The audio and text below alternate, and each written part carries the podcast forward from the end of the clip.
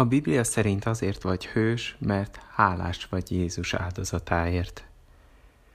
Ézsaiás könyve nem egy egyszerű olvasmány. Ez a Biblia leghosszabb profétai könyve, és teli van kemény ítéletekkel, sokkoló képekkel, és a jövőhöz kapcsolódó rémisztő leírásokkal. Isten utolsó figyelmeztetését tartalmazza, még pont azelőtt, hogy túl késő lenne. Ahogy tegnap szó volt róla, a nép nem hallgatott Ézsaiásra. Végül a hódító babiloniak elfoglalták az országot, és az emberek nagy részét kitelepítették onnan. A tetteiknek meglettek a következményei. Mégis mindeközben egy csodálatos remény hangja is megszólal. Isten megígérte, hogy helyre állítja az országot. Egy olyan helyé, ahol a béke, az öröm és a megbocsátás uralkodik majd. De hogyan történhet ez meg az emberek ilyen súlyos bukása után?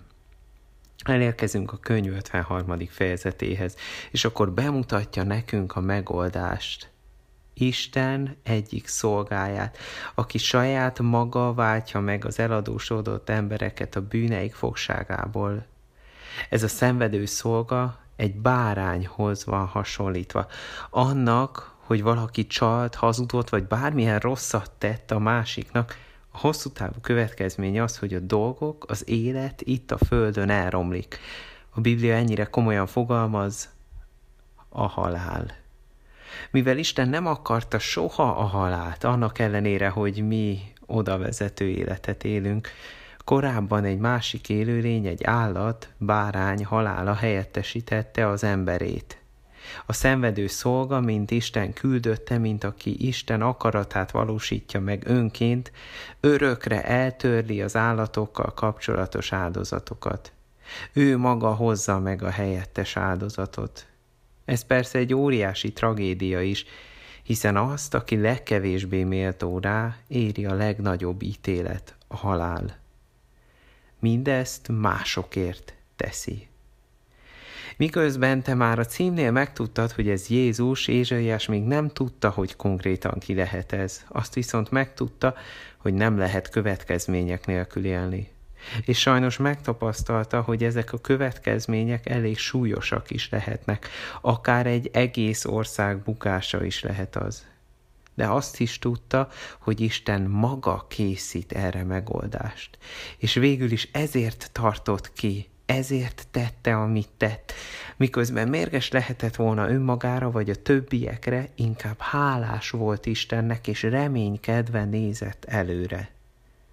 Nem mindig egyszerű hálásnak lenni vagy reménykedni.